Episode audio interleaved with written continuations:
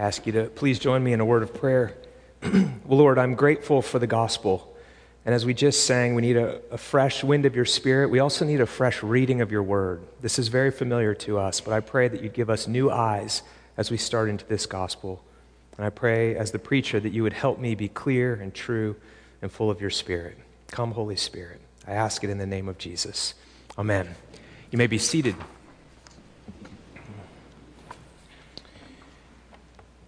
I'm taking a class right now through the seminary, just kind of continuing education stuff, on church revitalization. That's the title of the class.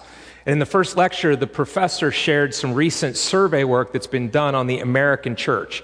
Uh, not Anglican per se, but just Christianity in America, in the United States of America.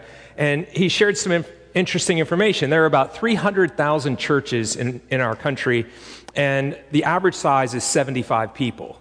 He said before COVID happened, annually, about 5,000 new churches were planted and 5,000 churches died and officially closed their doors and went out of business. So it was holding water. He said of the churches that are in existence, only 15% of them could be labeled as growing. Not just number, but spiritual depth. They, were, they had the markers of growth and health. 60% of them were in decline and the rest were plateaued and heading toward decline. It was actually pretty dismal to hear this. And, and another survey he mentioned, uh, a, a study estimated that COVID is going to cause 18,000 churches to close. So it's, it's an unusual time. But um, I think this is sad for American Christianity, but it's actually good for biblical Christianity because it's no longer a cultural thing to be a Christian in this country. Now the question is do I believe the message of Christianity? It's not about country club membership or something, it's about Jesus, it's about the good news of the gospel. And um, many mainline churches have lost the message. In fact, we're part of the Anglican Church in North America because the prior denomination at the national level had lost the core content of our faith. I, have told you before that when Heather and I were first married, we moved to Chicago for my first job out of college, and we spent 18 months every Sunday going to a different church in the Chicagoland area. We lived urban, so we, were, we didn't have a car. We were like in the city, but there were so many churches there. Every week to a different one, and could not find one that felt alive like the one we had come from. It was a really sad experience. And some of them had really beautiful buildings and um, looked, they, they, some of them were even full of people but they had lost the center, the core, the very heart of Christianity. They didn't have the gospel, they had religion. And to quote what Paul, the apostle, says to Timothy, they had a form of godliness, but denying its power. They didn't have the transformation of heart, they didn't have the spirit in worship. They were going through the motions in some ways, and it felt really dead. One of them had changed the Lord's Prayer to pick up a current political issue. They'd actually changed the words of that prayer and, th- and that one, we stood up and walked right out in the middle of that prayer. It was rough. And I know most of you have had an experience of being in a church that felt dead. And I would encourage you to talk about it in your life group, eh, at breakfast or lunch today. Talk about what the distinctions were. What was the difference? Why was it like that? And thankfully, having the gospel changes everything. But there's a temptation, I think, in the church to want to have a new message to want to have something maybe considered more interesting, more relevant, more current, and revisionism starts to happen. But we don't need a new message. We need to keep returning to our first love and being renewed in the old message, the good and true, timeless Word of God. So today we're going to start an 11 week journey in the Gospel of Mark.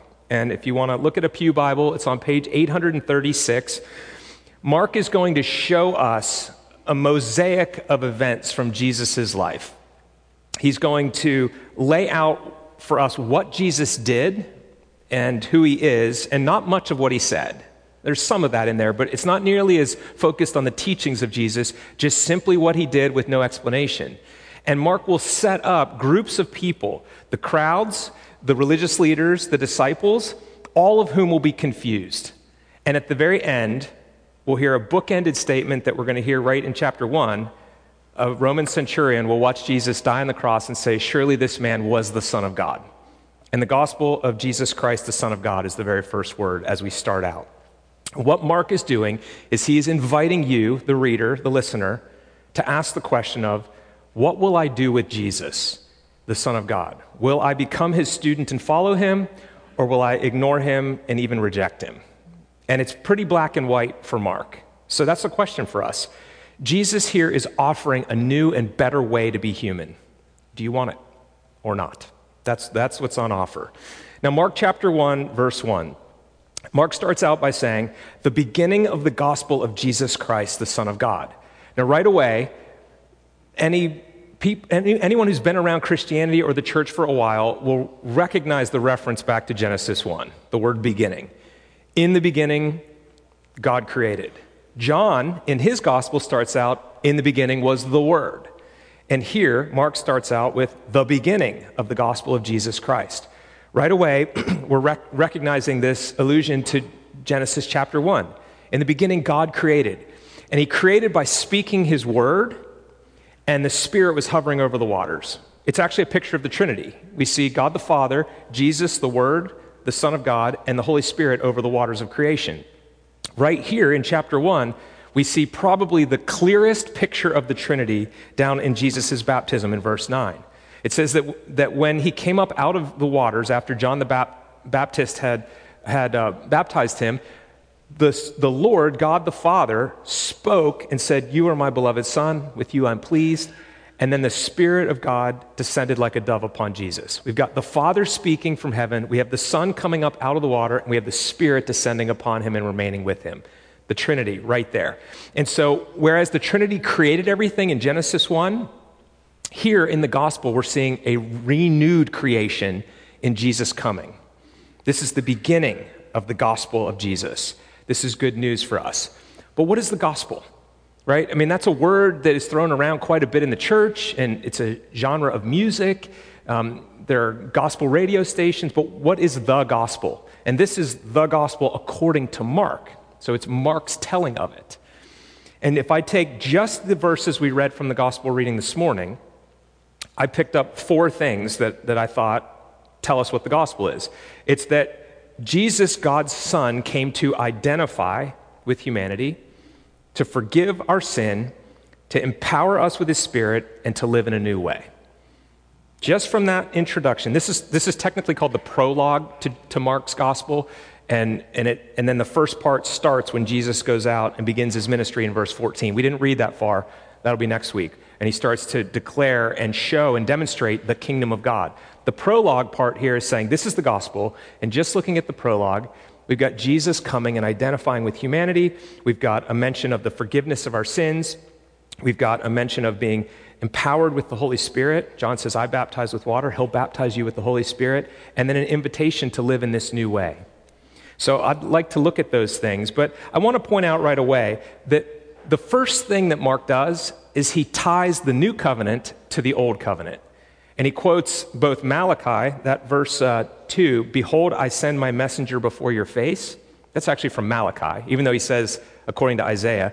The second part of that is from Isaiah, a voice of one in the wilderness uh, crying, Prepare the way of the Lord, make his paths straight. So Mark is, is tying the old covenant to this gospel. Jesus is fulfilling something. He's renewing something. He's completing it. He's not, he's not disregarding it. The law and the prophets will continue, and he is fulfilling and he's helping us understand what this means, and he is um, the Savior who's come to do what the old covenant talked about. Now, ironically, the word here, um, prepare the way of the Lord, the irony is that he's saying, prepare the way of the Lord, and the Lord is going to come and give a new way to be human. He's going to show us a new way to live. So prepare the way of the Lord who's coming to prepare a way for you. That's what we're going to learn as we go through Mark's gospel. Now, six times in the, in the writings of Acts, the Apostle Paul refers to Christianity as the way. In your Bible, it's got a capital W. In Acts chapter 9, it says this that Paul asked the religious leaders, the Jews, for letters to all the synagogues in Damascus so that if he found any belonging to the way, capital W, the way, he might arrest them and bring them to Jerusalem. And then Paul becomes a Christian not long after that. And then in Acts 19, it says that when some Jews became stubborn and continued in their unbelief, speaking evil of the way, Paul left the synagogue and went out and started to teach the Greeks. And in Acts 19, it says, About that time there arose no little disturbance concerning the way. And um, I, uh, Paul says, describing his own wicked ministry before he became a Christian, he says, I persecuted this way to the death, binding and delivering to prison both men and women. And there are other references. Acts 24 has two of them. The way. Interesting that Christianity was called the way. Some were saying it's a, the sect of the Nazarenes. That's what it says in Acts 24. People referred to it as a, a little re- religious sect, the sect of the Nazarenes. But Paul and others called it the way. It was a new way to live. It was a completely new thing, but it was being birthed out of the old covenant, out of what had been taught for so many centuries. Jesus came to fulfill that. And he's offering us a better way to be human. And do you want it, is the question. Now, taking those four marks from the gospel, I'd like to talk about each one. And this is what is involved in this new way. The first thing is that God's Son came to identify with sinful humanity. So, in the other Gospels, when he comes to be baptized, John the Baptist is like, whoa, wait a minute. I need to be baptized by you, and yet you come and expect me to baptize you? And Jesus says, let, let it be so for now because we're fulfilling all righteousness. It's not that Jesus was sinful. In fact, he was not. He was without sin, but he came to identify with sinners, to bear our iniquities, our sorrows, to, to be the perfect human to do what we couldn't do. And so he identifies with us in the baptism. And then immediately after his baptism, he's driven by the Holy Spirit into the wilderness. Keep in mind, the first man, Adam, was in a perfect garden being tempted by Satan and fell. As our Eucharistic liturgy says every week, that, that God created us for himself, but we fell. And sin entered in, and death entered in, and Satan reigned where we were supposed to be, and all the all the horrible things of life entered in from that moment. Adam failed in a garden, and now out in a wilderness, Jesus, the new Adam, has come, and the Spirit sends him out, identifying with humanity, and for 40 days he's being tempted. And he is victorious. He defeats every temptation, he remains true to his identity, and he does what you and I could not do. He lived the life that we couldn't. And then we'll learn soon that he goes and leads and goes to the death that we deserve. He lived the life that we should have lived, and he died the death we deserved. So, right away, he's identified um, with sinful humanity. But the difference is, he's always been focused on the Father. I mean, we heard the summary of the law, right? Here's the whole law love God with your whole heart, and then love your neighbor as yourself. We struggle to do that because we curve in on ourselves. We're, we're self focused, and Jesus was God the Father focused. He identifies with us, and he does it perfectly. Now, in here, in this passage, um, the, the ministry of John in chapter, in chapter 1, verse 4, it says, He appeared baptizing in the wilderness and proclaiming a baptism of repentance for the forgiveness of sins. The problem with that is his baptism didn't forgive sins, it more uh, exposed our sin. It brought people to a place of recognizing their need and acknowledging it and confessing their sins and asking God for forgiveness. But it was Jesus who is the one who won forgiveness for us. Um, in, in Mark's gospel, Jesus' cross is the answer to the problem. And literally half of it, beginning in chapter 8, is focused on the suffering and death and resurrection of Jesus. It's 16 chapters long, and in chapter 8, Peter will proclaim that he's the Christ, the Son of God, the Christ, and from then on, he starts talking about his suffering, his death, and he sets his face for Jerusalem. People have rightly called the gospel a passion narrative with a lengthy introduction. That's accurate because half of it is about the last week of Jesus' life. It's about the cross. That is how he wins forgiveness for us. And it's so interesting how in Jesus' ministry, he ties two Old Testament figures together. He calls himself the Son of Man. That's his favorite reference for himself. It's in there a number of times. Jesus refers to himself as the Son of Man. And that's a reference to Daniel chapter 7. A prophetic vision that Daniel gets of one like a son of man who goes before the Ancient of Days, a reference to God, and is given dominion and authority and power to rule over a kingdom that will never end, and he comes upon the clouds. Now, we've seen this in part, and we're waiting for him to return in the same way he ascended to come on the clouds and make everything right. The kingdom has already come, but it is not yet fully consummated. And that vision from Daniel chapter 7 is confusing as Jesus refers to it because he pulls another figure from the Old Testament right alongside, and that's the suffering servant of Isaiah. In Isaiah 53, we hear that this suffering servant of God would be pierced for our transgressions. He would be led like a lamb to the slaughter. He would, he would carry our brokenness, our burdens. He was this suffering servant who would go and be sacrificed. And in Jesus, we see both this glorious reigning Son of Man and the suffering servant of Isaiah. Right there, they're put together. And what we learn is the forgiveness of our sins comes by the perfect offering, the one identified with humanity who dies in our place. The cross is central. He paid our debt and cleared our guilt before God and gave us his righteousness and took our sin upon himself. That's the burning heart of Scripture, Isaiah 53. And in Jesus, we see both that Son of Man and that suffering servant. So he identifies with sinful humanity, and then on the cross, he forgives our sins. Now, the third thing is that he baptizes us with the Holy Spirit. In verse 8, John is saying, I baptize you with water, but the one coming after me, I'm not even worthy to untie his sandals. He's going to baptize you with fire, with the Holy Spirit, it says. Uh, fire from the other gospel. But here it says, he, he will baptize you with the Holy Spirit. Now, one of the most impressive and one of my favorite parts of the Old Testament comes from er, Ezekiel chapter 36, that first reading we heard today. Let me just read part of it for you again. Through the prophet Ezekiel, God says, I will take you from the nations, I will gather you from all the countries and bring you into your own land. I will sprinkle clean water on you, and you shall be clean from all your uncleannesses, and from all your idols I will cleanse you.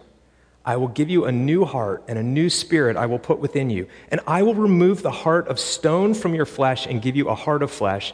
And I will put my spirit within you and cause you to walk in my statutes and be careful to obey all my rules. This is the new way to be human, to live according to God's ways, according to his law and rules. But we can't do it in our own strength. We are dead until we're made alive by the Spirit. John's baptizing with water and now Ezekiel's talking about being sprinkled clean, but then also on the inside being made alive. What the gospel does is it transforms your inside and then it works its way out in your life.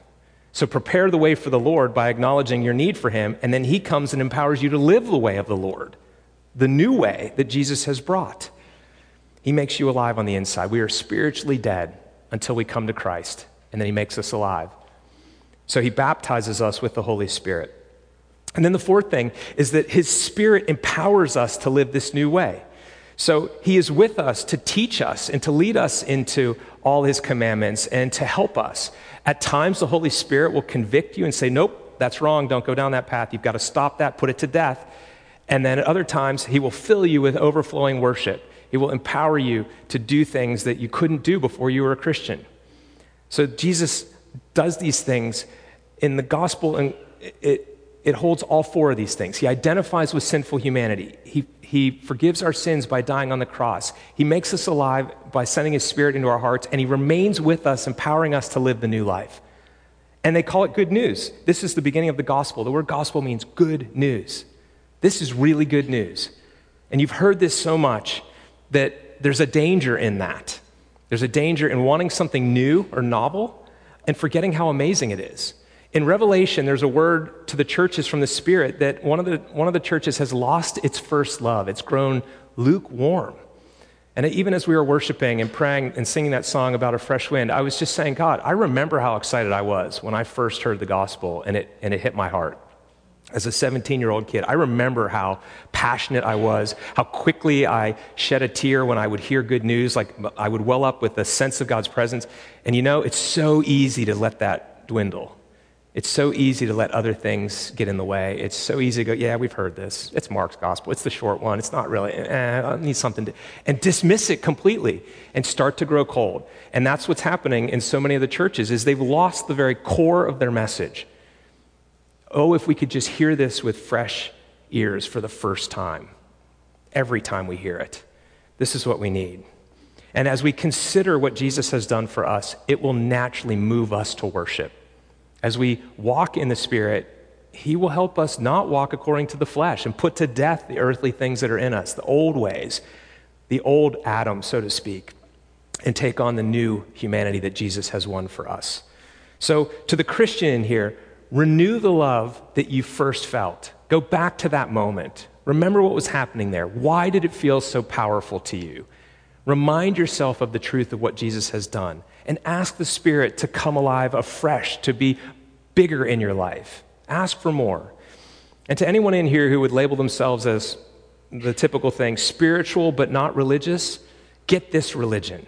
Ask Him for it. This is, the, this is the one you want. This is the way to live. This new way is yours for the asking.